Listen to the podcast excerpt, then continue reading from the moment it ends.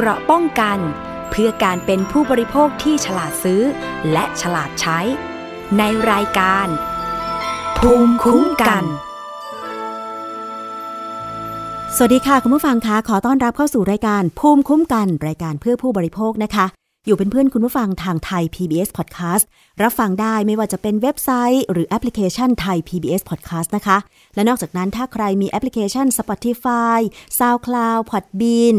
iOS Podcast หรือ Google Podcast อยู่แล้วก็สามารถค้นหาชื่อรายการภูมิคุ้มกันแล้วก็คลิกฟังแต่ละตอนได้เลยค่ะและต้องขอบคุณสถานีวิทยุหลายๆจังหวัดที่กำลังเชื่อมโยงสัญญาณรายการภูมิคุ้มกัน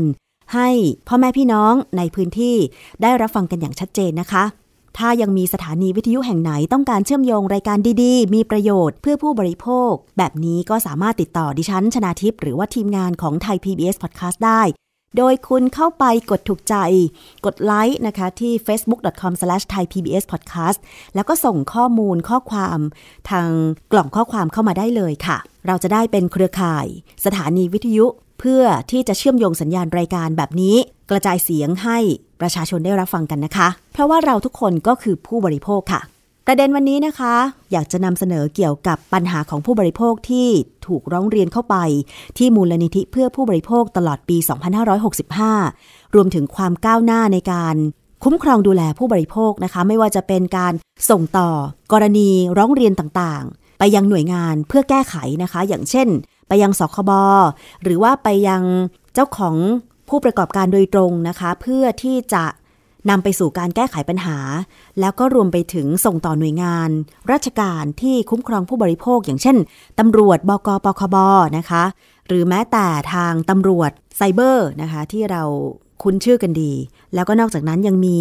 หน่วยงานอย่างธนาคารแห่งประเทศไทยหรือสำนักงานกสทช.อันนี้ดูแลผู้บริโภคในด้านโทรคมนาคมนะคะ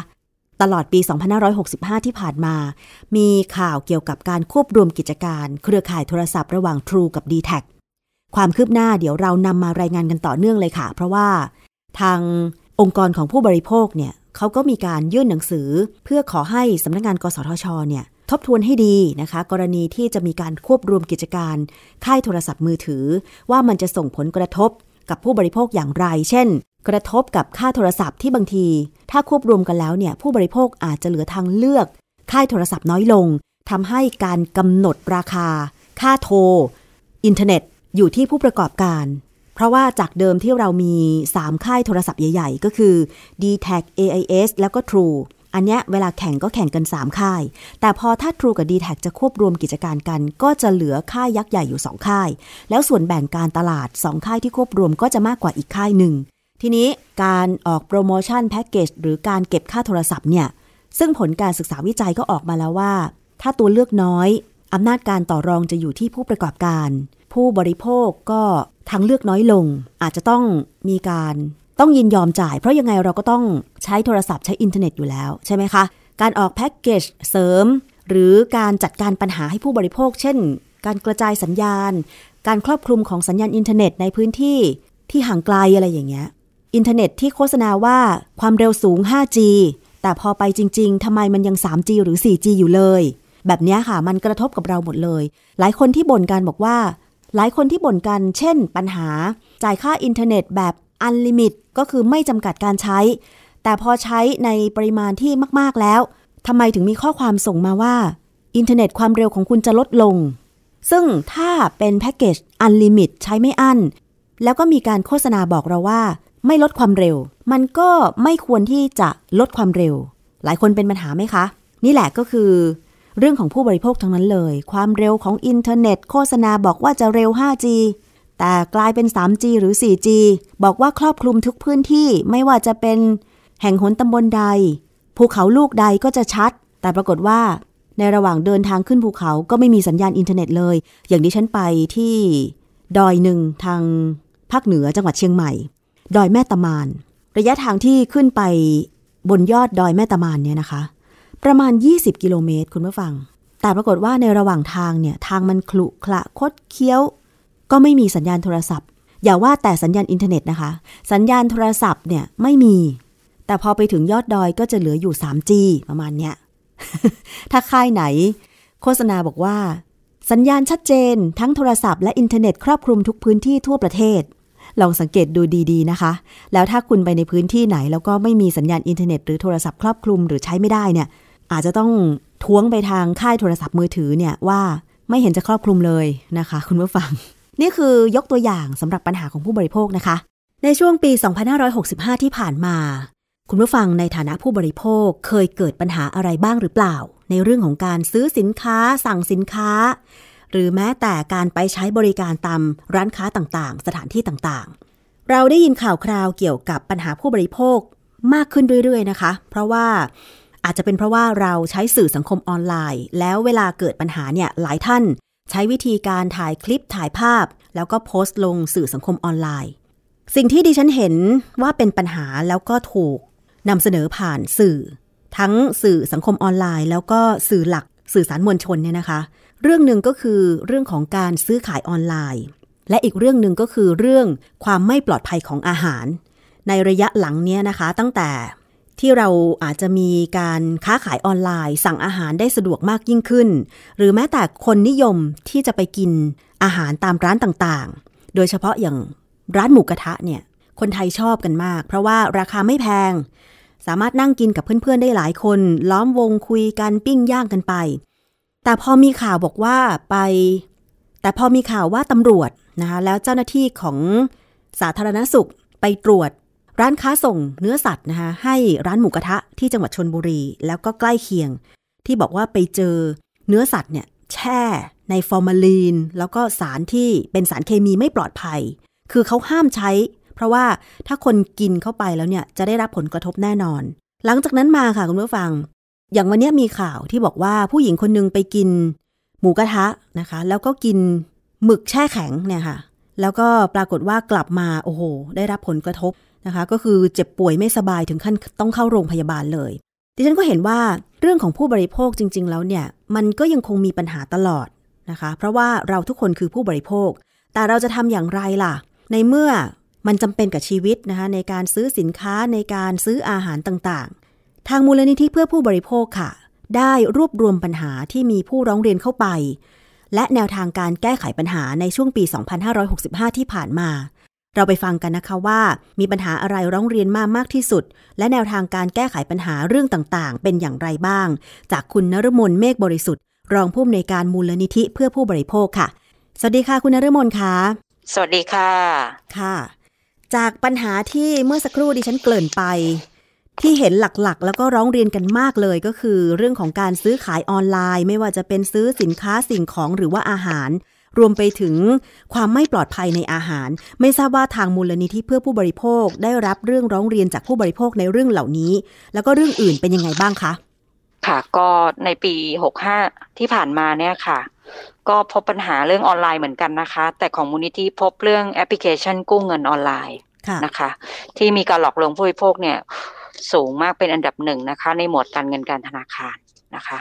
แล้วก็เรื่องของสินค้าและบริการทั่วไปเนี่ยเป็นอันดับ2นะคะก็คือ415เรื่องจากเรื่องร้องเรียนทั้งหมด 2,090 เรื่องนะคะแล้วก็อันดับ3ก็คือปัญหาด้านสื่อและโทรคมนาคมนะคะอาหารที่เรื่องความไม่ปลอดภัยก็เจอลักษณะเดียวกันนะคะก็มีเหมือนกันนะคะเป็นอันดับ4นะคะก็คือเรื่องของการโฆษณาเกินจริงแล้วก็เจอสิ่งแปลกปลอมในอาหารนะคะอาหารไม่สะอาดพบสารปนเปื้อนในอาหารสินค้าหมดอาหารหมดอายุนะคะอันนี้หลักๆก็จะเป็นเรื่องอาหารที่ร้องเรียนเข้ามายังมูลนิธิค่ะค่ะจริงๆแล้วเนี่ยปัญหาที่คุณนฤมลพูดมาเนี่ยเราเคยได้ยินข่าวทั้งนั้นเลยนะคะที่มีร้องเรียนไป 2,090 รายที่มูลนิธิเพื่อผู้บริโภคเนี่ยไม่ทราบว่าได้ดำเนินการช่วยในการแก้ไขปัญหาเป็นยังไงบ้างคะค่ะอย่างกรณีแอปพลิเคชันเงินกู้เนี่ยเมื่อต้นปีที่ผ่านมาเนี่ยค่ะเราก็ทำแบบสำรวจเนาะแล้วก็พบปัญหาเรื่องแอปพลิเคชันที่ผิดกฎหมายนะคะที่มีการหลอกลวงให้ผู้บริโภคเข้าทำสัญญากู้เงินออนไลน์นะคะแล้วก็ลักษณะของการกู้ก็คือจะคิดดอกเบี้ยผิดกฎหมายนะคะกับปัญหาเรื่องของการที่ผู้บริโภคเนี่ยหลอกให้ผู้บริโภคเนี่ยจ่ายเงินก่อนที่จะ ให้กู้เงินนะคะก็จะเจอปัญหาแบบนั้นนะคะแล้วก็จะมีประมาณว่าเรื่องของเป็นลักษณะเหมือนแก๊งคอลเซ็นเตอร์โทรมาติดตามทวงถามหนี้นะคะอ้างว่าเป็นหนี้บ้างอะไรบ้างซึ่งอันนี้มันก็จะเป็นเรื่องของการได้รับข้อมูลส่วนบุคคลค่ะที่ไม่แน่ใจว่าไปได้มาจากลูกหนี้รายไหนนะคะที่เวลาที่เขาทำธุรกรรมการกู้เงินออนไลน์เนี่ยก็จะใช้วิธีการว่าอนุญาตให้เข้าถึงโทรศัพท์แล้วก็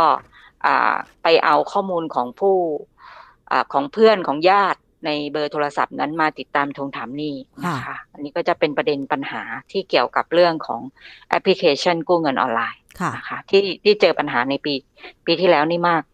กน่าจะเป็นผลสืบเนื่องมาจากปี64ด้วยนะคะค่ะแล้วทีนี้ทางมูลนิธิได้มีการติดตามเรื่องของการแก้ไขปัญหาหลังจากที่ได้ส่งเรื่องไปไหมคะก็เรื่องของแอปพลิเคชันเงินกู้เนี่ยคงต้องแก้ระดับนโยบายนะคะเพราะว่ามันมีทั้งเรื่องของหน่วยงานกำกับดูแลเนาะแต่ว่ามันก็มาพ่วงกับเรื่องของการซื้อสินค้าออนไลน์ด้วยเหมือนกันนะคะที่เราเจอปัญหาว่าโอนเงินแล้วไม่ได้ของใช่ไหมคะสินค้าไม่ตรงปกอะไรพวกนี้นะคะก็เลยคิดว่าน่าจะต้องเป็นข้อเสนอหรือข้อเรียกร้องที่เราอาจจะต้องเสนอไปกับหน่วยงานที่เกี่ยวข้องในหลายๆหน่วยงานนะคะตั้งแต่กระทรวงดิจิทัลที่เราเสนอให้มีการกำหนดลักษณะของหรือการดำเนินการสัญลักษณ์ให้กับผู้ประกอบธุรกิจนะคะว่าอันเนี้ยมีการขออนุญาตหรืออะไรที่ถูกต้องแล้วนะคะอย่างเช่นอย่างคนที่จะต้องทำธุรกรรมขายสินค้าผ่านระบบออนไลน์เนี่ยก็ต้องมีการขออนุญาตจากกระทรวงพาณิชย์ใช่ไหมคะในเรื่องของการทำธุรกิจพาณิชย์อิเล็กทรอนิกส์นะคะแล้วก็ถ้าเป็นเรื่องของกรณีกู้เงินเนี่ยก็ต้องขออนุญาตจากธนาคารแห่งประเทศไทยซึ่งทั้งสองหน่วยงานเนี่ยปรากฏว่าเราพบว่าผู้บริโภคก็แยกไม่ออกว่าทั้งสองหน่วยงานเนี่ยเราจะไปดูยังไงก็ต้องไปหาข้อมูลกันกว่าจะซื้อสินค้าได้ชิ้นนึงเนี่ยเราต้องไปดูว่าตรงเนี้ยผ่านกระบวนการขออนุญาตจากกรมพัฒนาธุรกิจการค้าหรือยังหรือดำเนินธุรกิจขายตรงผ่านสำนักงานคณะกรรมการคุ้มครองผู้บริโภคที่ต้องขออนุญาตเปิดตลาดขายตรงขออนุญาตทำการตลาดขายตรงเนี้ยหรือยังนะคะอันนี้ก็เลยกลายเป็นว่าเป็นภาระของผู้บริโภคนะคะซึ่งมันก็ลำบากนะคะติดตามข้อมูลว่าร้านค้าในเพจ Facebook นี้ได้ขออนุญาตทำการค้าหรือว่าเว็บไซต์ที่ขายของได้ขออนุญาตกรมพัฒนาธุรกิจการค้าเรื่องการทำการค้าออนไลน์หรือยังพร้อมกับต้องไปเช็คข้อมูลจากสคบว่าเขาได้ขออนุญาตทำการขายตรงแล้วหรือยังซึ่งมันอาจจะต้องเข้าไปค้นหาข้อมูลหลายครั้งแล้วก็ติดต่อหลายหน่วยงานอย่างนี้ใช่ไหมคะคุณนฤมลใช่ค่ะแต่ประเด็นก็คือว่าผู้บริโภคไม่ทราบเลยว่าต้องไปดูจากเว็บไซต์เหล่านี้ก็อันนี้ก็เป็นประเด็นปัญหาเราก็เลยเสนอเป็นทางออกนะคะไปกับหน่วยงานที่เกี่ยวกับสองเรื่องนี้ว่ามันจะมีอะไรที่เป็นสัญลักษณ์นะคะหรือหลักอย่างสคบเนี่ยเขามีสัญลักษณ์ว่าถ้าขออนุญาตเนี่ยเขาจะมีโลโก้สคบมาแปะให้ว่าขออนุญาตขายตรงเรียบร้อยแล้วนะแต่ว่ากรมพัฒนาธุรกิจการค้าเนี่ยมันก็จะมีระบบ DBD Register ใช่ไหมคะแต่ปัจจุบันเนี่ยเราคิดว่าเรื่องของการประชาสัมพันธ์แล้วก็การสื่อให้ผู้บริโภคทราบว่าทั้งสองสัญลักษณ์เนี่ยมันจะต้องมีในการซื้อขายออนไลน์ได้เนี่ยซึ่งถ้าเกิดว่าเป็นแพลตฟอร์มที่ขออนุญาตตามนี้ค่ะมันก็จะไม่ค่อยมีปัญหาในเรื่องการดูแลผู้ซื้อสินค้าสักเท่าไหร่นะคะเพราะว่าอย่างน้อยก็จะมีตัวเว็บไซต์กลางอย่างเช่นเราไปซื้อผ่านแพลตฟอร์มใหญ่ๆใช่ไหมคะที่มีการทำธุรกรรมอยู่แล้วเนี่ยก็ตัวแพลตฟอร์มก็ต้องรับผิดชอบความเสียหายที่เกิดขึ้นนะคะหรือจะต้องดูแลลูกค้าที่เข้าไปใช้บริการในแพลตฟอร์มของตัวเองแต่ปัจจุบันเราก็พบว่ามันเป็นช่องทางหนึ่งที่ยังมีกฎหมายไปไม่ถึงอย่างเช่นFacebook Line Instagram หรือโซเชียลเน็ตเวิร์กทั้งหลายที่กฎหมายมันยังไปไม่ถึงนะคะมันก็เลยเป็นประเด็นว่าไม่สามารถจะเสาะหาตัวตนของผู้ประกอบธุรกิจเหล่านั้นได้เลยนะคะอันนี้ก็เสนอให้ว่าก็ต้องมีการควบคุมแพลตฟอร์มด้วยนะคะว่าแต่ละแพลตฟอร์มที่จะมีคนมาเปิดร้านค้าในภายใต้แพลตฟอร์มของตัวเองเนี่ยมันจะต้องมีการรายงานหรือมีการเข้าถึงข้อมูลของร้านค้าต่างๆนั้นได้อย่างไรนะคะอย่างเช่นอาจจะต้องมีการกำกับว่า ก่อนที่คุณจะมาขายในแพลตฟอร์มของเขาเนี่ยจะต้องไปขออนุญาตมาให้เรียบร้อยนะมีเอกสารแสดงหลักฐานต่างๆเหล่านี้ค่ะนะคะนี่มันก็เป็นกติกาของแพลตฟอร์มที่มันจะช่วยเรื่องความชัดเจนหรือการทำธุรกรรมที่มันปลอดภัยสำหรับผู้บริโภคในระดับหนึ่งเนาะมันคงไม่ได้ปลอดภัย 100% นะคะทีนี้เรื่องของการกำกับดูแลอีกเรื่องหนึ่งก็คือเรื่องการทำการกู้เงินผ่านระบบดิจิทัลอย่างเช่นเขาเรียกว่าสินเชื่อดิจิทัลเนี่ยค่ะซึ่งก็ได้รับการซึ่งก็ต้องกำกับดูแลภายใต้ธนาคารแห่งประเทศไทยนะคะซึ่งก็ต้องไปขออนุญาตเหมือนกันแต่ปัจจุบันเราพบว่ามีการขออนุญาตนะคะแต่ว่ามันอาจจะไม่ได้มีการควบคุมธุรกิจอย่างชัดเจนตั้งแต่เรื่องการออกกติกาเรื่องการดอกเบี้ยการขอให้ผู้บริโภคยืนยันตัวตนต่างๆซึ่งมีการยืนยันตัวตนกันเยอะมากนะคะตั้งแต่ถ่ายหน้าบัตรหลังบัตรขอเลขหลังบัตรกันโอ้โหเรียกว่ายิ่งกว่าไปทำอะไรหลายๆอย่างมากขึ้นนะคะซึ่งอันเนี้ยมันเป็นข้อมูลที่บางทีเราถูกแฮ็กไปได้โดยไม่รู้ตัวเนาะเราจะเห็นปัญหาว่าการทำธุรกรรมออนไลน์ที่ปัจจุบันเนี่ยมันมีพัฒนาการเยอะมากเลย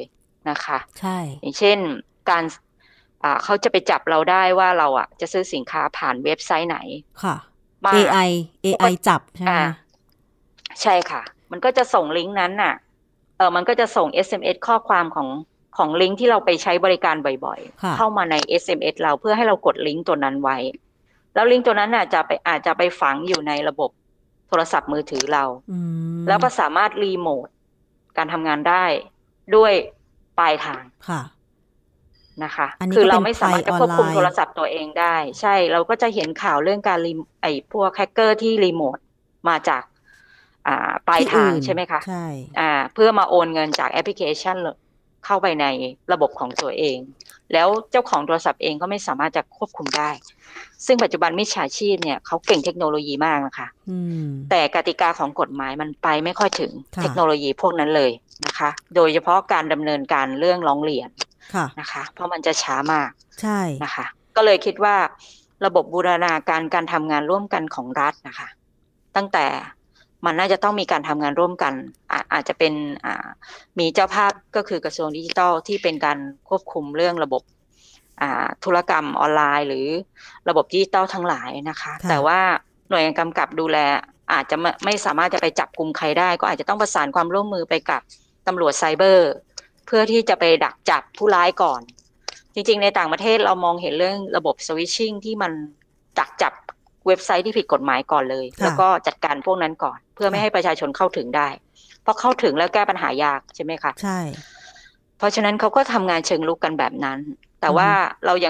ยังคาดหวังว่ากระทรวงดิจิทัลหรือ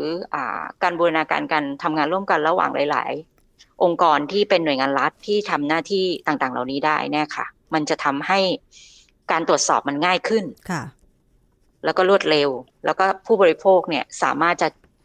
คืออย่าให้ผู้บริโภคเขาเข้าไปเจอเพราะเขาไม่รู้หรอกค่ะว่ามันต้องไปตรวจสอบว่าพวกแอปเงินกู้เนี่ยมันถูกต้องตามกฎหมายต้องไปเว็บธนาคารแห่งประเทศไทยถามว่าผู้บริโภคกี่รายที่รู้เรื่องนี้ใช่หรือว่าการทำธุรกรรมออนไลน์เนี่ยหรือการซื้อสินค้าออนไลน์เนี่ยต้องไปขออนุญาตสคบนะเพราะฉะนั้นจะต้องมีโลโก้สคบถามว่ามีกี่คนที่จะรู้เรื่องนี้ก็ไม่มีกี่คนใช่ขณะทุกวันนี้คุณนฤมลดิฉันเองเนี่ยอยู่ในแวดวงข่าวผู้บริโภคมาก็หลายปีแล้วเหมือนกันนะคะบางทีเนี่ยก็ยังต้องไปค้นหาข้อมูลเลยว่าเอ๊ะถ้ามีคุณผู้ฟังหรือใครเพื่อนเนี่ยมีปัญหาเรื่องนี้เราจะต้องไปร้องเรียนหรือหาข้อมูลได้ที่ไหนบางทีดิฉันจะต้องค้นหาใน Google เลยค่ะ คือบางทีมันไม่ใช่หน่วยงานเดียวที่จะรับเรื่องร้องเรียนเราไปแล้วสามารถแก้ไขปัญหาได้เบ็ดเสร็จเราจะต้องอย่างเช่นเรื่องนโยบายคุ้มครองทางการเงินของธนาคารแห่งประเทศไทยเช่นโดนกู้เงินแล้วโดนเรียกดอกเบี้ยโหดอะไรอย่างเงี้ยต้องโทรไปไหนล่ะหมายเลขโทรศัพท์สายด่วนใช่ค่ะมันก็ต้องไปหลายหน่วยงานทำอะไรต่อด้วย นั่นน่ะสิคะใช่ค่ะก็เลยคิดว่าหลักการบูรณาการการทำงานร่วมกันเนี่ยเราเคยเสนอหลายๆเรื่องที่ให้เท่าทันสถานการณ์เนาะอย่างเช่นผู้บริโภคมีความรู้นี่ก็ระดับหนึ่งนะคะแต่ว่าโจรเนี่ยมันไปไวมากนะคะเราจะเห็นว่าปัญหามันเกิดจาก SMS ใช่ไหมคะส่งลิงก์มาแล้วให้ผู้บริโภคกดเข้าไปดูไปสมัครไปหลอกทำธุรกรรมอะไรอย่างเงี้ย จนนำมาซึ่งแก๊ง call center ซึ่งปัจจุบันเราก็ยังถูกละเมิดข้อมูลส่วนบุคคลอยู่ด้วยการโทรเข้ามาได้ก็ยังไม่ได้มีการดำเนินการส่ง SMS มาทุกวันดิฉันได้รับทุกวันอย่างวันนี้ล่าสุดที่ได้รับ SMS ที่แคปหน้าจอไว้แล้วก็ราย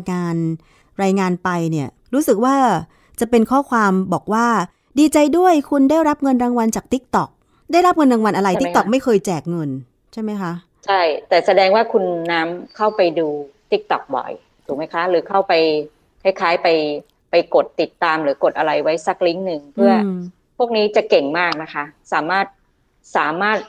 ทำวิเคราะห์พฤติกรรมของลูกค้าได้ด้วยนะคะเพื่อดูว่าจะส่งอะไรมาอย่างบางทีเราจะได้รับลิงก์แปลกๆที่เป็นของแพลตฟอร์มที่เราซื้อสินค้าบ่อย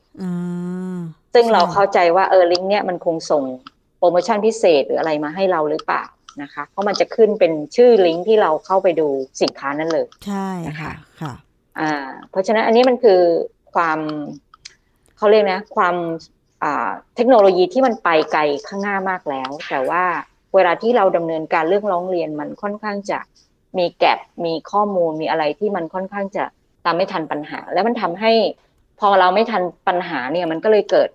กิดการแก้ไขปัญหาได้ช้าเนาะเพราะว่าอย่างเช่นเราจะไปส่งเรื่องร้องเรียนให้ตำรวจอายัดบัญชีเนี่ยเราต้องไปแจ้งความกว่าตำรวจจะสอบสวนเสร็จกว่าจะส่งเรื่องไปให้ธนาคารเพื่ออายัดบัญชีโจรก็โอนเงินออกไปเรียบร้อยแล้วอย่างเงี้ยเห็นซึ่งมันก็ยากดิฉันเคยได้สอบถามตำรวจไซเบอร์เหมือนกันนะคะว่าตอนเนี้ยวิธีการของแก๊ง call center หรือโจรมิจฉาชีพทางออนไลน์เนี่ยเวลาเขาจะหลอกเงินจากเราไม่ว่าจะเป็นซื้อสินค้าหรือหลอกว่าเราได้ไปทำสิ่งผิดกฎหมายแล้วให้เราโอนเงินเพื่อตรวจสอบเหมือนที่เราเคยได้ยินข่าวตามที่ผ่านมาเนี่ยใช้เวลาแค่ไม่ถึง1นาทีก็สามารถโอนไปบัญชีเขาเรียกว่าบัญชีม้าใช่ค่ะอีกประมาณ8บัญชีแล้วค่ะอันนี้ไม่ถึง1นาทีเพราะว่าพวกมิจฉาชีพพวกนี้นะคะอันนี้ตำรวจเปิดเผยเองบอกว่าเขาจะมีเครื่องโทรศัพท์หลายๆเครื่องเลยแล้วแต่ละเครื่องก็มีแอปพลิเคชันธนาคารต่างๆติดตั้งอยู่พอโอนมาธนาคาร A จากเครื่อง1ก็ใช้เวลาไม่กี่วินาทีโอนจากเครื่อง1ไป2ไป3ไป4ไป5ไป6ไป7ไป8จนคือพยายามหลอกให้อย่างตำรวจหรือเวลาเราไปสอบสวนเส้นทางการเงินเนี่ยงงไปเลยว่าตกลงแล้วเนี่ยเส้นทางการเงินของเช่นนางสาวกอไก่โอนจากเครื่อง1ไปเครื่อง8เนี่ยไปถึงบัญชีไหนบ้างอย่างนี้ก็มีนะคะคุณนฤมลภายในเวลาไม่กี่นาทีไม่เกิน2นาทีคุณนฤมลจะเห็นว่ามันรวดเร็วมากนะคะที่จะทำธุรกรรมแบบนั้นได้ค่ะแต่ในขณะที่เวลาเรากว่าจะเราจะแจ้งความกว่าเราจะรู้ตัวกว่าเราจะแจ้งเรื่องได้เนี่ยเรียกว่าบัญชีม้าเนี่ยเขารับไปแล้วหลายทอดแต่ว่าสิ่งหนึ่งที่หน่วยงานรัฐทำได้ก็คือการตรวจสอบเส้นทางการเงินเหล่านั้นถูกไหมคะค่ะแล้วสุดท้ายเงินนั้นมันไปไหนเนี่ยมันสามารถที่จะเข้าไปได้ในขณะที่องค์กรผู้บริโภคหรือประชาชนทั่วไปไม่สามารถจะทำได้ใช่ค่ะเพราะฉะนั้นเนี่ยเราคิดว่ากระบวนการทำงานแบบนี้มันน่าจะต้องมีความรวดเร็วอย่างไรหรือมันอาจจะต้องมีกระบวนการบูรณาการการทำงานร่วมกันอย่างไรนะคะก็อาจจะต้องเสนอเป็นระดับนโยบายในเรื่องของทั้ง Big Data การทำความร่วมมือกับหน่วยงานรัฐที่เกี่ยวข้องกับเรื่องนี้นะคะเรื่องร้องเรียนที่เข้ามาตามองค์กรต่างๆเนี่ยซึ่งหน่วยงานภาครัฐเนี่ยจะสามารถสนับสนุนหรือร่วมมือการทำงานกันอย่างไรนะคะอันนี้เราคิดว่ามันเป็นเรื่องสำคัญแล้วมีโอกาสไหมคะที่ในปี2566เราจะมีความก้าวหน้าในเรื่องของการแก้ไขปัญหาโดยเฉพาะผู้บริโภคถูกหลอกลวงทางออนไลน์คิดว่าแบบนั้นไหมคะคุณนฤมลตอนนี้หน่วยงานก็พยายามจะสร้างกลไกการแก้ไขปัญหานะคะตั้งแต่เรื่องการสร้างศาลยุติธรรมใช่ไหมที่มีระบบการฟ้องคดีการซื้อสินค้าออนไลน์ได้เลยแต่ถามว่ามันก็ต้องมีเรื่องของการสืบพยานเรื่องของการดำเนินการซึ่งผู้บริโภคก็ต้องมีความรู้ว่าต้องรวบรวมอะไรที่จะไปใช้ในการฟ้องคดีนั้นด้วยนะคะซึ่งก็ต้องใช้เวลาหรือมีองค์กรผู้บริโภคอย่างเราช่วยผู้บริโภคได้แต่กระบวนการที่เข้าถึงข้อมูลต่างๆของผู้ประกอบการหรือมิจฉาชีพเนี่ยเราทำไม่ได้เลยเพราะฉะนั้นมันก็เป็นคอขวดถูกไหมคะสุดท้ายมันก็ต้องไปร้องกับหน่วยงานที่เขาสามารถที่จะเข้าถึงข้อมูลได้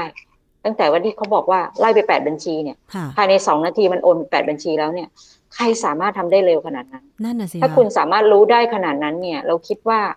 มันจะทำยังไงให้กลไกเนี่ยมันทำงานให้มีประสิทธิภาพเพื่อมาซัพพอร์ตการแก้ไขปัญหาค่ะอย่างน้อยๆเนี่ยถ้าเป็นเรื่องของการเงินธนาคารแห่งประเทศไทยอาจจะต้องออกนโยบายหรือทำอย่างใดอย่างหนึ่งในการที่จะให้สถาบันการเงินร่วมแก้ปัญหาตรงนี้ด้วยใช่ไหมคะคุณนฤมลแล้วต้องเป็นการแก้ไขปัญหาแบบรวดเร็วคือถ้าโจรบอกว่าโอน8บัญชีใน2นาทีทางธนาคารเองก็ต้องพยายามสืบเสาะหรือว่าพยายามสกัดกั้นเงินไม่ให้ออกตามเวลานั้นด้วยใช่ไหมคะใช่ค่ะแล้วก็อีกอย่างหนึ่งอ่ะการที่ผู้บริโภคเขาเสียหายแล้วเขาเดินมาร้องเรียนเขาควรได้รับการแก้ไขปัญหาโดยทันทีอะค่ะมันไม่ใช่ต้องรอสอบสวนต้องรอสืบ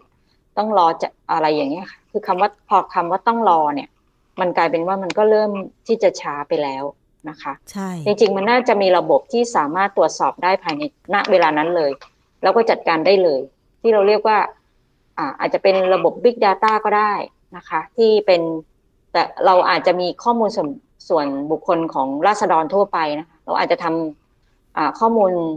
Big Data ของโจรผู้ร้ายไว้ก็ได้นะคะเพื่อที่ว่ามันจะง่ายขึ้นในการที่คุณจะทำงานโหเป็นข้อเสนอที่ดีมาก Big Data ของมิจฉาชีพใช่ค่ะซึ่งเราเสนอไปแล้วนะคะแต่เราไม่แน่ใจว่าจะมีใครตอบรับกับเรื่องนี้มากมายแล้วก็เสนอไปทางไหนคะคุณนฤมลเราเคยไปประชุมกับคณะอนุกรรมการแก้ไขปัญหาการทำธุรกรรมออนไลน์ของกระทรวงดิจิทัลเนาะเราก็คิดว่าข้อเสนอแบบนี้มันน่าจะต้องทำเร่งดำเนินการซึ่งเราก็ทราบว่าทางตำรวจก็พยายามที่จะดำเนินการให้แต่ว่ามันก็ใช้เวลาที่จะสร้าง Big Data เหล่านั้นอะไรอย่างเงี้ยนะคะหรืออาจจะต้องรองบประมาณรัฐแต่จะถามว่ารัฐโฟกัสเรื่องนี้เป็นเรื่องที่ต้องเร่งปฏิบัติการเนี่ยเราคิดว่าเรื่องนี้มันน่าจะทำได้เร็วนะคะหรืออีกอย่างหนึ่งกระบวนการกำกับดูแลอย่างเช่นที่การกำกับดูแลเรื่องการกู้ยืมเงินเนี่ยมันจะมีเรื่อง Market Conduct ที่ธนาคารแห่งประเทศไทยเขากำกับอยู่ใช่ไหมคะแต่เราเชื่อว่ามันยังไม่ครอบคลุมการกู้เงินดิจิทัลเนาะเพราะนั้นมันอาจจะต้องไปคุมสถาบันการเงินดิจิทัลที่ไม่ใช่สถาบันการเงินตาม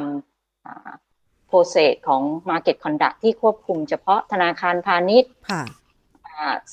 สถาบันการเงินภายใต้การกำกับกับสถาบันการเงินที่เป็นเราเรียกว่า non bank กับ bank เท่านั้นแต่จริงๆเนี่ยกลุ่มธุรกิจที่ผ่านกระบวนการแอปพลิเคชันเนี่ยมันไม่ใช่แค่นี้นะคะเพราะว่ามันยังมีระบบที่เกี่ยวกับเรื่องของระบบการชำระเงินอย่างเช่นแอปต่างๆตอนนี้ก็จะเป็น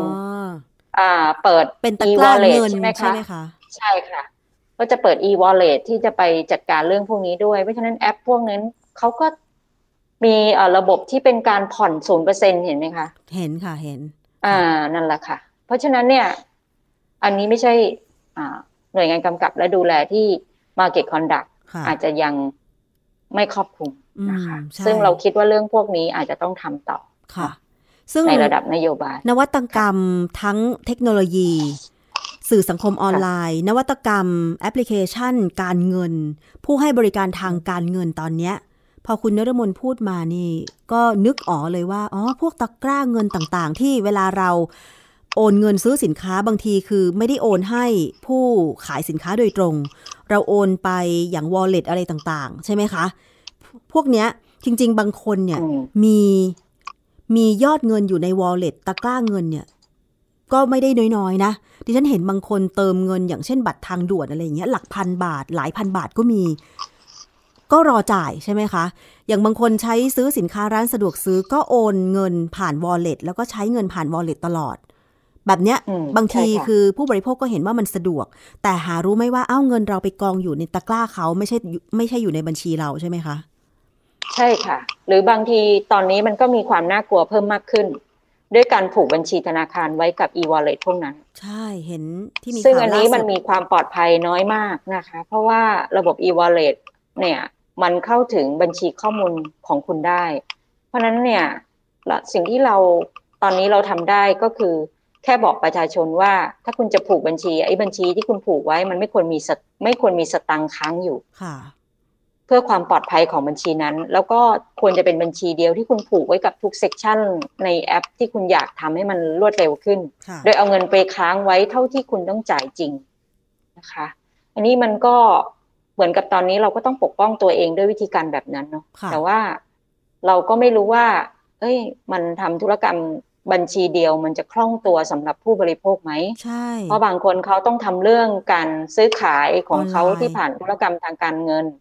ซึ่งก็ไม่สะดวกที่ไปธนาคารหรือไม่สะดวกที่ไปทำหน้าตู้ ATM ใช่ไหมคะเพราะมันต้องใช้ระยะเวลาในการเดินทาง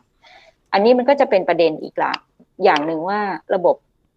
ที่เราพูดถึงที่เขาส่งลิงก์มาฝังไว้ในโทรศัพท์แล้วก็สามารถที่จะดูดข้อมูลของเราไปจัดการได้เนี่ยมันเป็นเรื่องอันตรายมากใช่แต่ถ้ามันมีระบบที่มัน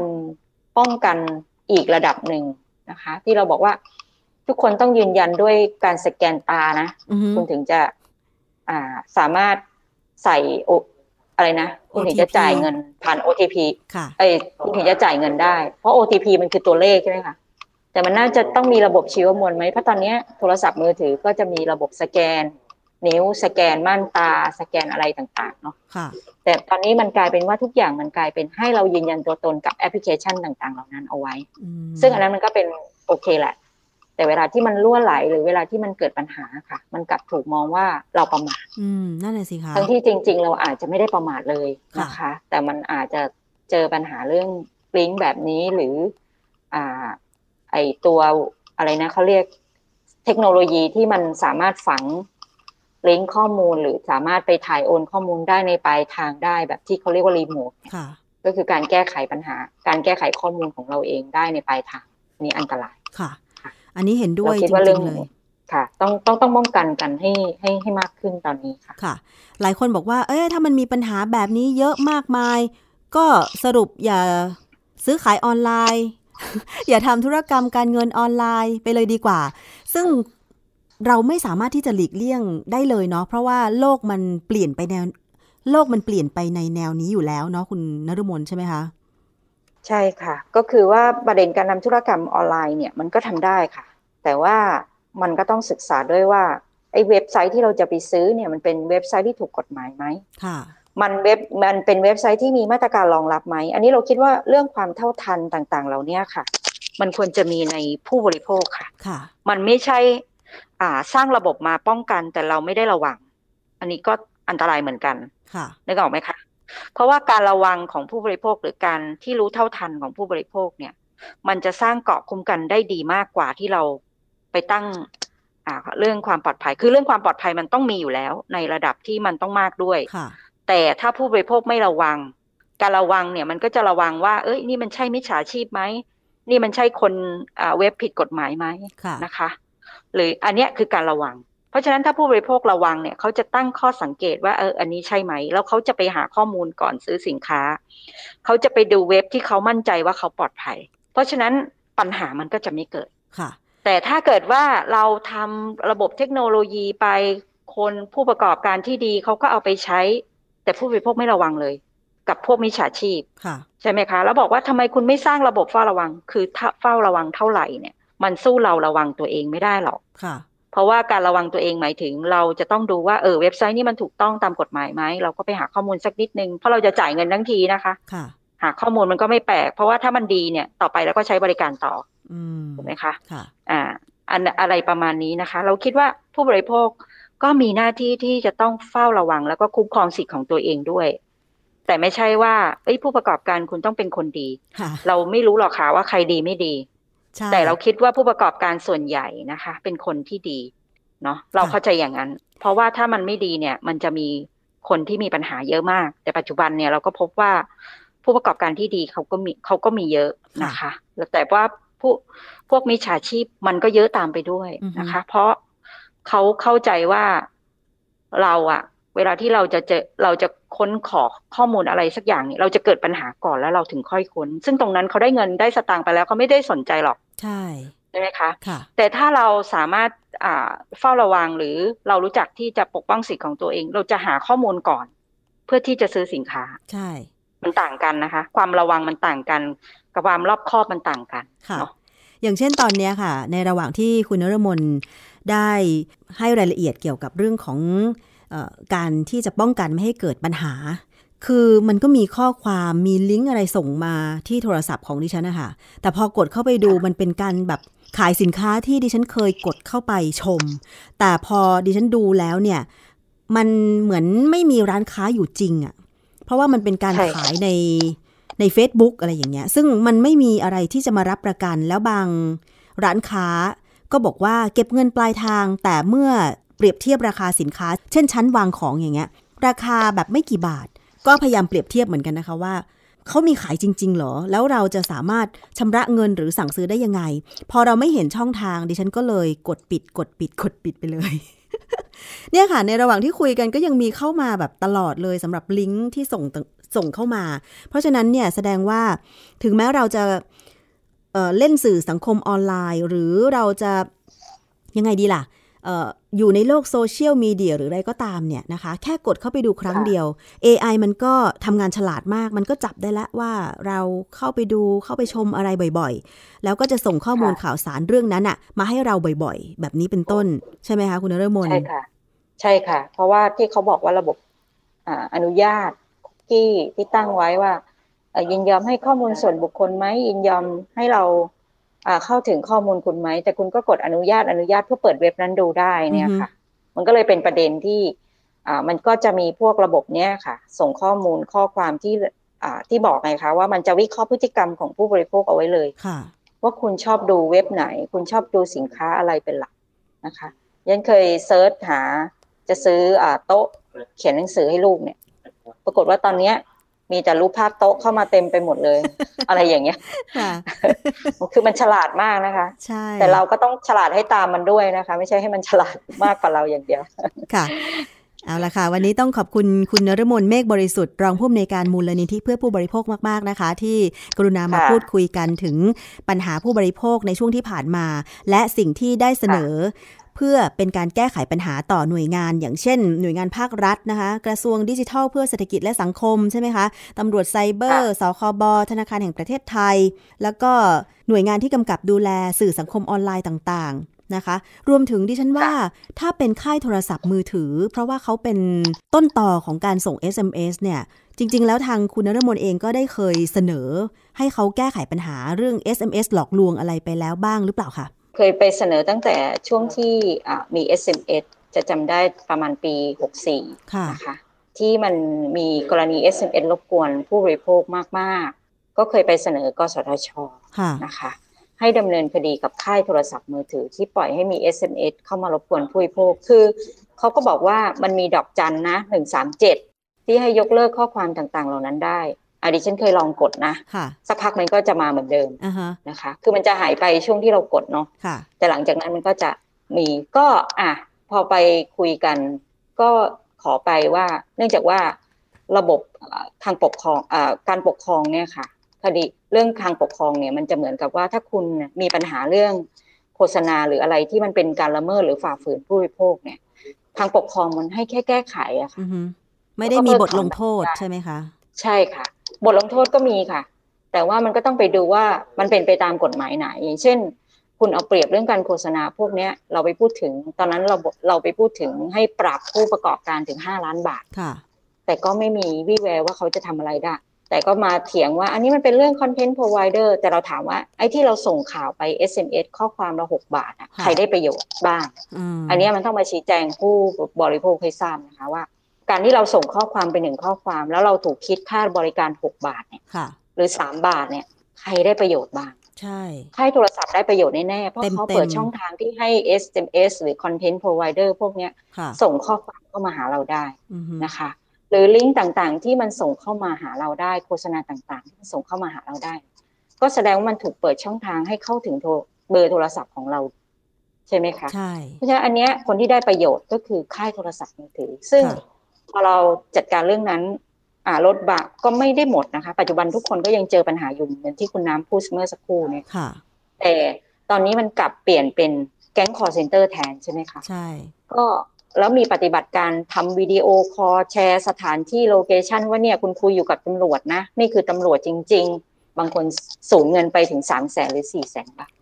เพราะว่าเข้าใจผิด เขาถูกมิจฉาชีพแบบนี้แต่เราก็พบว่าปรากฏว่าล่าสุดที่เราเจอเนี่ยก็คือค่ายโทรศัพท์มือถือบอกว่าคุณจะให้เราดักเก็บเบอร์ต่างๆเหล่านี้ไหมคุณต้องเสียค่าบริการให้เราเดือนละ49 บาทโอ้โหเก็บตังค์ซึ่งเราถามว่ามันใช่ไหมในเรื่องแบบนั้นนะคะเพราะฉะนั้นอันนี้ก็ยังอยากฝากถึงกสทช.เหมือนเดิมนะคะว่าคุณก็ควรจะจัดการเรื่องพวกนี้นะคะคุณต้องทำหน้าที่เพราะไม่อย่างนั้นเราคิดว่ามีกสทช.ก็ไม่มีประโยชน์สำหรับผู้บริโภคเลยเพราะคุณไม่ได้ทำหน้าที่อะไรที่ดูแลผู้บริโภคเหมือนหน่วยงานกำกับและดูแลจริงๆจังๆแต่คุณกำลังทำให้ผู้บริโภคถูกละเมิดสิทธิ์มากขึ้นโดยคุณไปจัดการทีละเรื่องนะคะซึ่งอันเนี้ยเราคิดว่ามันเป็นอำนาจหน้าที่ที่กสทช.ในฐานะคุณเป็นหน่วยงานรัฐที่ต้องทำหน้าที่แทนผู้บริโภคต้องจัดการต้องดำเนินการอะไรที่มันละเมิดสิทธิกฎหมายมันพูดหมดเลยนะอำนาจหน้าที่ของกสทช.ในเรื่องการดูแลพวกนี้ค่ะแต่มันไม่ได้ถูกจัดการถูกดำเนินการเลยอันนี้ก็ฝากถึงกสทช.เหมือนที่คุณน้ำบอกค่ะจริงๆเราก็ฝากกันไปหลายรอบแล้วนะคะแต่ว่าปัญหามันแก้ช้าเหลือเกินในขณะที่การพัฒนานวัตกรรมโลกออนไลน์มันไปไกลมากทั้งโปรแกรมทั้งแอปพลิเคชันต่างๆนะคะมันไปไกลจริงๆมิจฉาชีพนี่ไกลกว่าเราอีกนะคะเราจะแพ้มิจฉาชีพแล้วใช่ค่ะแล้วเขาล้ำไปมากเลยแต่ขณะที่เรายังต้องส่งจดหมายกันถึงกันอยู่อาจจะต้องส่งโทรเลขเร็วกว่าไหมคะค่ะอันนั้นก็เราพัฒนาจากโทรเลขเป็นจดหมายแต่เราคิดว่าเราน่าจะต้องพัฒนาทุกอย่างเป็นผ่านระบบคือถ้าปัญหามันเกิดออนไลน์คุณต้องแก้ปัญหาออนไลน์ได้ค่ะเอาละค่ะวันนี้ขอบคุณคุณนรมนมากๆนะคะเดี๋ยวโอกาสหน้ายินดีค่ะขอรายละเอียดเรื่องอื่นๆเพิ่มเติมนะคะสวัสดีค่ะสวัสดีค่ะนั่นคือคุณนรมนเมฆบริสุทธิ์รองผู้อำนวยการมูลนิธิเพื่อผู้บริโภคค่ะเรายังมีอีกช่วงนึงนะคะนั่นก็คือช่วงคิดก่อนเชื่อซึ่งดิฉันคุยกับดร.แก้วกังสดาลอำไพซึ่งท่านเป็นนักวิจัยและนักพิษวิทยา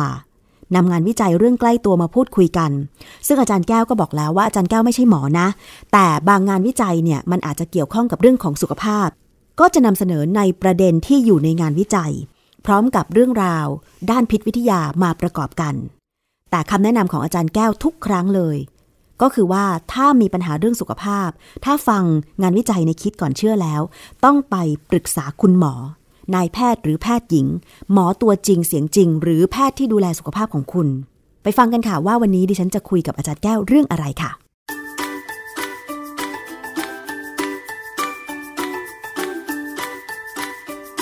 ไรค่ะช่วงคิดก่อนเชื่อ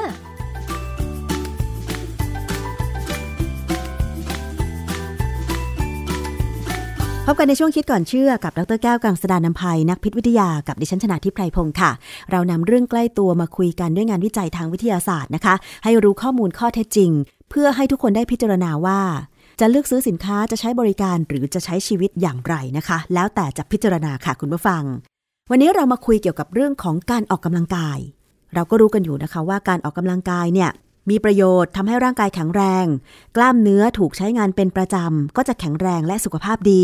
หัวใจก็จะสามารถสูบฉีดเลือดไปเลี้ยงทั่วร่างกายได้มากขึ้นทำงานต่อไปอย่างมีประสิทธิภาพสูงสุดการออกกำลังกายเป็นประจำเนี่ยยังช่วยทำให้หลอดเลือดแดงมีความยืดหยุ่นทำให้เลือดไหลเวียนดีความดันโลหิตปกตินะคะแต่ว่าสิ่งที่น่าสนใจก็คือว่าออกกำลังกายช่วงไหนของวันจะดีกว่ากันคุณผู้ฟังคะตอนนี้ดิฉันมักจะออกกำลังกายตอนเย็นเสาร์อาทิตย์ก็คือจะไปวิ่งที่สนามกีฬาประมาณสัก 16:00 นถึง 18:00 นแต่ว่าจะวิ่งได้เฉพาะวันหยุดคือเสาร์อาทิตย์เท่านั้นนะคะแต่บางคนชอบที่จะตื่นขึ้นมา 6:00 นแล้วก็ไปออกกำลังกายที่ฟิตเนสนะคะเรามาดูกันสิว่างานวิจัยเกี่ยวกับเรื่องของเวลาในการออกกำลังกายเขามีว่าอย่างไรบ้างต้องไปถามงานวิจัยกับอาจารย์แก้วค่ะอาจารย์คะออกกำลังกายช่วงเวลาไหนดีต่อสุขภาพหรือว่าแต่ละช่วงมันจะเป็นอย่างไรคะอาจารย์คือวันนี้เนี่ยเราจะพูดในสิ่งที่ดีที่สุดก่อนนะคือออกกำลังกายเวลาไหนดีแต่ความจริงแล้วเนี่ยออกเมื่อไหร่ก็ได้ก็ดีกว่ายังไม่ออกใช่ไหมคนที่ออกกำลังกายเนี่ยยังไงก็ดีกว่าคนที่ไม่ได้ออกกำลังกายแต่คราวนี้ก็มีงานวิจัยเขาอยากทำว่าถ้าเราเลือกเวลาได้เนี่ยตอนไหนดีที่สุดอย่างผมตอนเนี้ยผมเลือกได้เพราะว่าผมเกษียณแล้วหรือคนที่ทำงานสุดตัวคนที่ทำงาน work from home หรืออะไรก็ตามเนี่ยคุณเลือกเวลาได้บ้างนะฮะเขามีงานวิจัยตีพิมพ์ในวารสาร European Journal of Preventive Cardiology ปี ปี2022เนี่ยบทความเนี่ยเขาพูดถึงกรณีว่าความสัมพันธ์ระหว่างช่วงเวลาของการออกกำลังกายและความเสี่ยงต่อโรคหัวใจและหลอดเลือดในประชากรทั่วไปเขามีการศึกษาแบ่งเป็น2ส่วนแรกเนี่ยเขาไปดูข้อมูลของผู้ใหญ่ใน UK Biobankเนี่ยคือเป็นโครงการใหญ่มากของสหราชอาณาจักรอังกฤษเนี่ยเขาเก็บข้อมูลคนไว้เป็นล้านๆคนดูหลายเรื่องนะฮะทีนี้คนที่เขาเป็นนักวิจัยเนี่ยเขาก็ไปใช้ข้อมูลที่ได้จาก UK Biobank เนี่ยดูว่าถ้าเอาอาสาสมัครประมาณ 80,000 คนเนี่ยเขาเอามาแล้วเลือกเฉลี่ยอายุที่ประมาณ62ปีคือมันมีช่วงตั้งแต่42ปีถึง78ปีเนี่ยแล้วก็อาสาสมัครพวกนี้ 58% เป็นผู้หญิงเขาอาสาสมัครเนี่ยให้ติดอุปกรณ์วัดที่ข้อมือเคยเห็นใช่ไหมฮะที่เขาใช้แบบที่วัดแคลอรี่วัดหัวใจเวลาออกกำลังกายอย่างนี้ใช่ไหมคะครับแต่อุปกรณ์เขาคงดีมากเพราะว่าเขาสามารถดูอาการของโรคหัวใจหลอดเลือดนะฮะเขาดูแล้วเนี่ยเขาก็ไปดูว่าคนพวกเนี้ยหลังจากเริ่มต้นงานวิจัยแล้วเนี่ยเข้าโรงพยาบาลบ้างไหมหรือเข้าครั้งแรกเมื่อไหร่แล้วก็มีการเสียชีวิตไหมเสียชีวิตเนี่ยเกี่ยวกับโรคหลอดเลือดหัวใจหรือหลอดเลือดสมองหรือเปล่าคนประมาณเกือบ 90,000 คนเนี่ยเขาทำอย่างเงี้ยนะฮะเขาใช้เวลานานพอสมควรช่วง6ถึง8ปีของการติดตามเนี่ยอาสาสมัครจากประมาณเกือบ 90,000 เนี่ยเป็นโรคหัวใจหลอดเลือด 2,911 คนแล้วก็มี796 คนเนี่ยเป็นโรคหลอดเลือดสมองโรคหลอดเลือดสมองนี่อันตรายมากนะเพราะว่าจะไม่มีอาการอยู่ๆเส้นเลือดสมองก็แตกปุ๊บออกไปแล้วเลือดก็เต็มสมองแล้วก็เป็นผักเขาเรียกว่าเป็นผักนะฮะแล้วก็อยู่ว่าเราจะเอาไว้หรือไม่เอาไว้แค่นั้นเองเพราะฉะนั้นโรคนี้น่ากลัวมากผมก็กังวลที่ผมกังวลเพราะว่าผมไมเกรนไงผมไมเกรนแล้วเส้นเลือดสมองผมเนี่ยมันโป่งเป็นประจำโป่งบ่อยอ่ะพอโป่งทีก็เป็นไมเกรนทีเพราะฉะนั้นผมก็เลยต้องระวังตัวมากในงานวิจัยเนี่ยเขาเปรียบเทียบเวลาที่มีการเคลื่อนไหวสูงสุดในช่วงเวลา24ชั่วโมงคือไอ้ที่วัดที่ข้อมือมันวัดได้ตรงนี้ได้นะฮะคนที่มีกิจกรรมที่มีการเคลื่อนไหวมากที่สุด 8:00 น. ถึง 11:00 น. เนี่ยจะมีความเสี่ยงต่ำสุดของโรคหัวใจและโรคหลอดเลือดสมองเพราะฉะนั้นตอนนี้สำหรับผมนะผมก็ออกกำลังกายประมาณผมออกประมาณ 8:00 น. ถึง 9:00 น. ถึง 10:00 น. เนี่ยคือตอนนี้หน้าหนาวถ้าเป็นหน้าหนาวเนี่ยผมจะออกช้าหน่อยให้อากาศมันอุ่นขึ้นคือผมคิดถึงคอนเซปต์คือความคิดอันหนึ่งว่าการที่เราให้เลือดเราได้วิ่งทุกวันเนี่ยนะคือมันวิ่งเร็วๆเนี่ยหัวใจมันจะทำงานแล้วก็จะเป็นการเช็คว่าหัวใจเราดีหรือไม่ดีหมอจะถามผมตลอดเวลาว่าออกกำลังกายแล้วเจ็บหัวใจไหมไม่ใช่เจ็บใจนะ เจ็บหัวใจไหมผมบอกว่าไม่มีอาการอะไรผมขี่จักรยานเนี่ยผมจะมีจังหวะหนึ่งที่ผมเร่งให้มันเร็วมากๆหน่อยแต่ต้องปลอดภัยนะต้องแบบดูทางว่าปลอดภัยเนี่ยแล้วผ่อนเพื่อดูซิว่าถ้าเราหัวใจเต้นมากๆเนี่ยเราไหวไหมซึ่งมันก็ยังไหวมาตลอดนะแต่ถ้าเมื่อไหร่ที่เริ่มมีอาการว่าผิดปกติเนี่ยเราต้องรีบคุยกับหมอจากวิธีวิจัยแล้วก็ผลการวิจัยเกี่ยวกับช่วงเวลาของคนที่เคลื่อนไหวหรือออกกำลังกายเนี่ยที่อาจารย์สรุปเมื่อสักครู่จะเห็นได้ว่าคนที่มีกิจกรรมเคลื่อนไหวหรือออกกำลังกายช่วง 8:00 น. ถึง 11:00 น. ที่บอกว่ามีความเสี่ยงต่ำทั้งโรคหัวใจและโรคหลอดเลือดสมองแสดงว่าออกกำลังกายช่วงนี้จะดีที่สุดอย่างนั้นหรือคะอาจารย์คือความจริงเนี่ยมันคงเป็นช่วงเวลาที่เรานอนหลับมาเต็มอิ่มนะแล้วตื่นมาเราก็กินอาหารแล้วพอสมควรการออกกำลังกายเนี่ยต้องมีพลังพอนะคือหลายคนเนี่ยเขานิยมออกกำลังกายโดยท้องว่างซึ่งอันนี้ก็ดีอย่างมันอาจจะดีอย่างแง่ของการเผาผลาญพลังงานหรือส่วนเกินเนี่ยแต่ว่าถ้าเป็นคนที่ออกประจำเนี่ยแล้วคุมได้เนี่ยต้องกินบ้างคือมันต้องมีพลังงานมีแป้งเนี่ยเข้าไปเผาให้พลังงานบ้างไม่งั้นเนี่ยเกิดเรียกว่าช็อตอ่ะก็จะมีปัญหานะฮะเพราะนั้นผมก็เลยกินข้าวตอนเช้าเนี่ยผมจะกินประมาณ 6:00 น.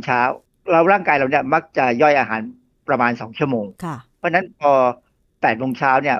ผมก็คิดว่าผมมีพลังงานมากพอแล้วที่จะไปออกกำลังกายแล้วกลับมาผมจะเติมอีกนิดนึงอันนี้ผมทำได้เพราะผมเกษียณแต่ว่าคนที่จะทำได้อยากก็คือคนที่ทำงานที่บ้านหรือคนที่ทำงาน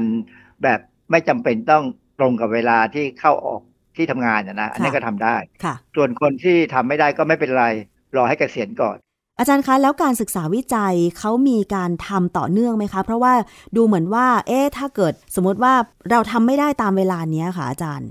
เขาก็จัดกลุ่มคนที่เป็นอาสาสมัครเนี่ยนะเป็น4กลุ่ม กลุ่มแรกเนี่ยคือพวกที่ออกกำลังกายตอนเที่ยงเขาเอากลุ่มนี้เป็นคล้ายๆกลุ่มควบคุมหรือคอนโทรลนะฮะจากนั้นกลุ่มที่2เนี่ยคือตอนเช้าตรู่ประมาณ 8:00 น.นะฮะแล้วก็สายประมาณ 10:00 น.แล้วก็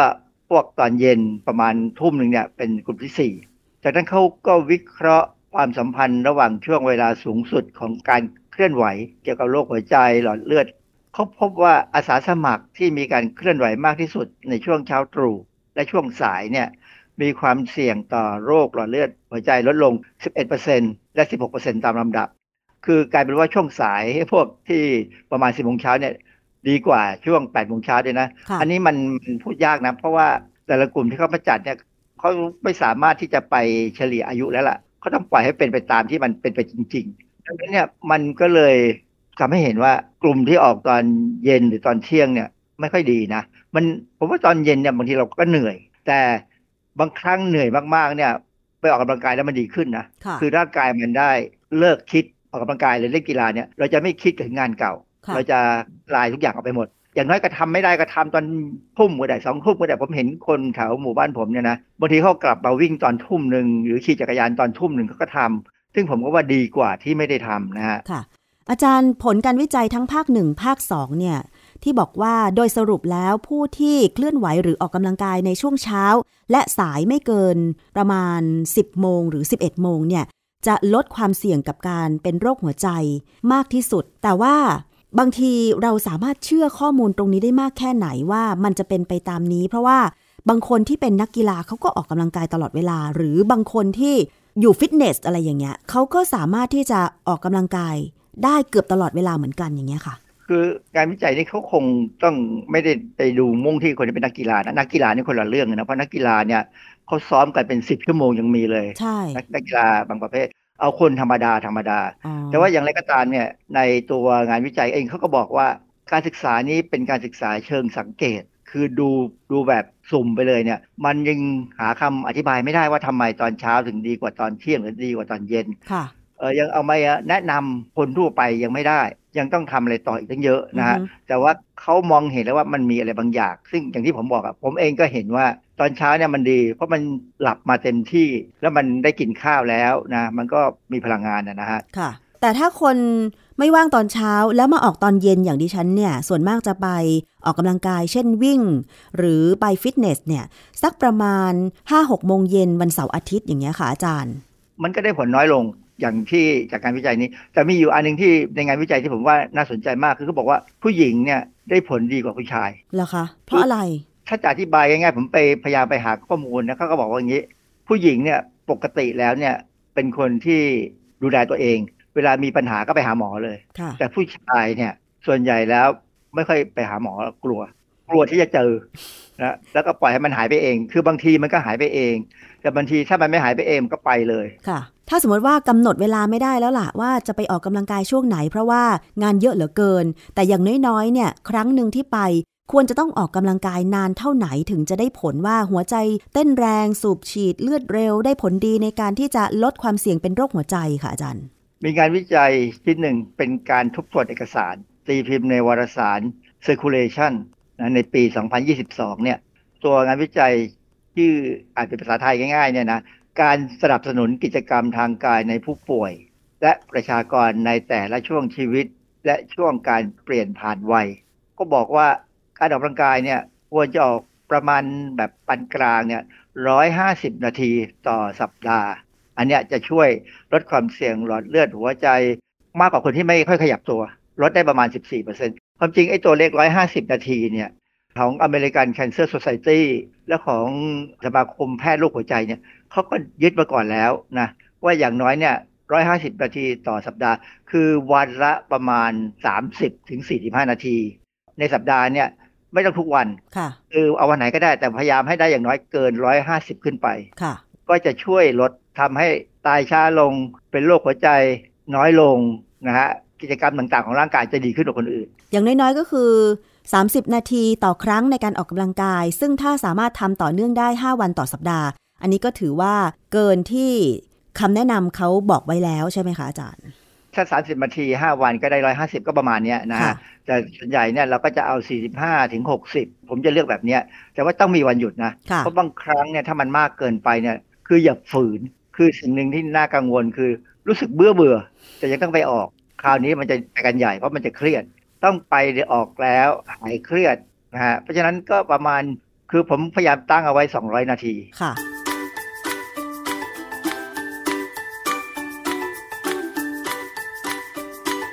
ช่วงคิดก่อนเชื่อ